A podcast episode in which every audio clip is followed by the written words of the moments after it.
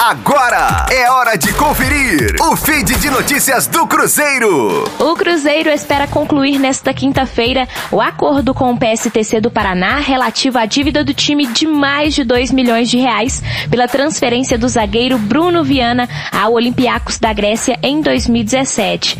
Assim que o acordo for homologado entre as partes, o Cruzeiro terá condições de registrar seus seis reforços anunciados para o início da temporada, derrubando assim o transfer ban imposto pela Câmara Nacional de Resolução de Disputas desde o ano passado.